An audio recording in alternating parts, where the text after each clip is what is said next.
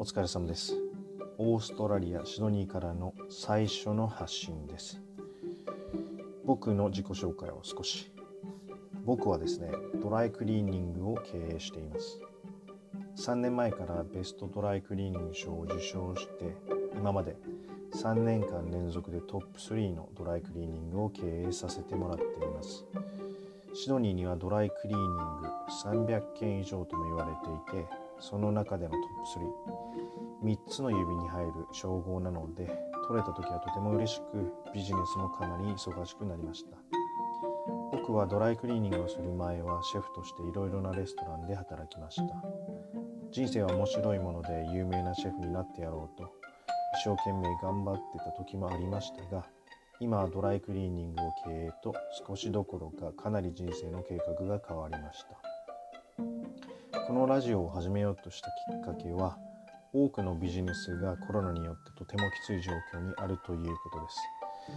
何か僕なりに助けたり助けられたりできればいいなと思ってこの発信を始めました。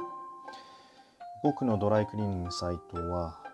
毎月5000件以上の検索があります。毎週サイトを作らないか Google エンジンはどうだかという電話がブリスベン。メルボルンインドアメリカから電話が来ます。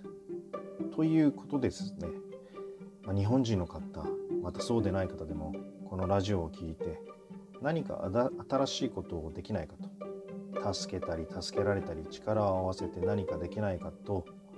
今思っています。今はですね新しいウェブサイトの作り中です。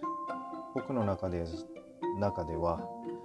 ま、僕のサイトが、まあ、ショップのサイトが毎月5000件以上の検索もあるということで他に新しいページをリンクさせてそのリンクさせたページに広告が載せれないかと思っています。まあこれはまだ試行中ですが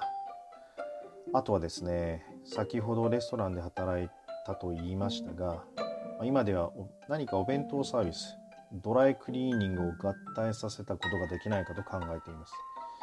弁当をどこかのオフィスに持っていくのは多分今までは聞いたことがあると思いますがドライクリーニングのサービスがついてくるみたいなことは多分今までなかったと思います。まあ、オフィスにですね人が車で行ってですねそのスーツなど洗い物などを彼らのオフィスに持って行って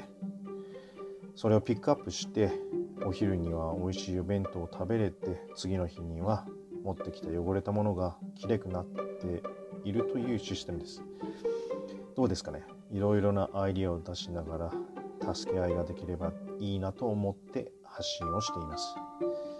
E メールアドを貼っておきます。もし興味のある方は連絡ください。では1回目の発信をこれで終わります。では連絡お待ちしております。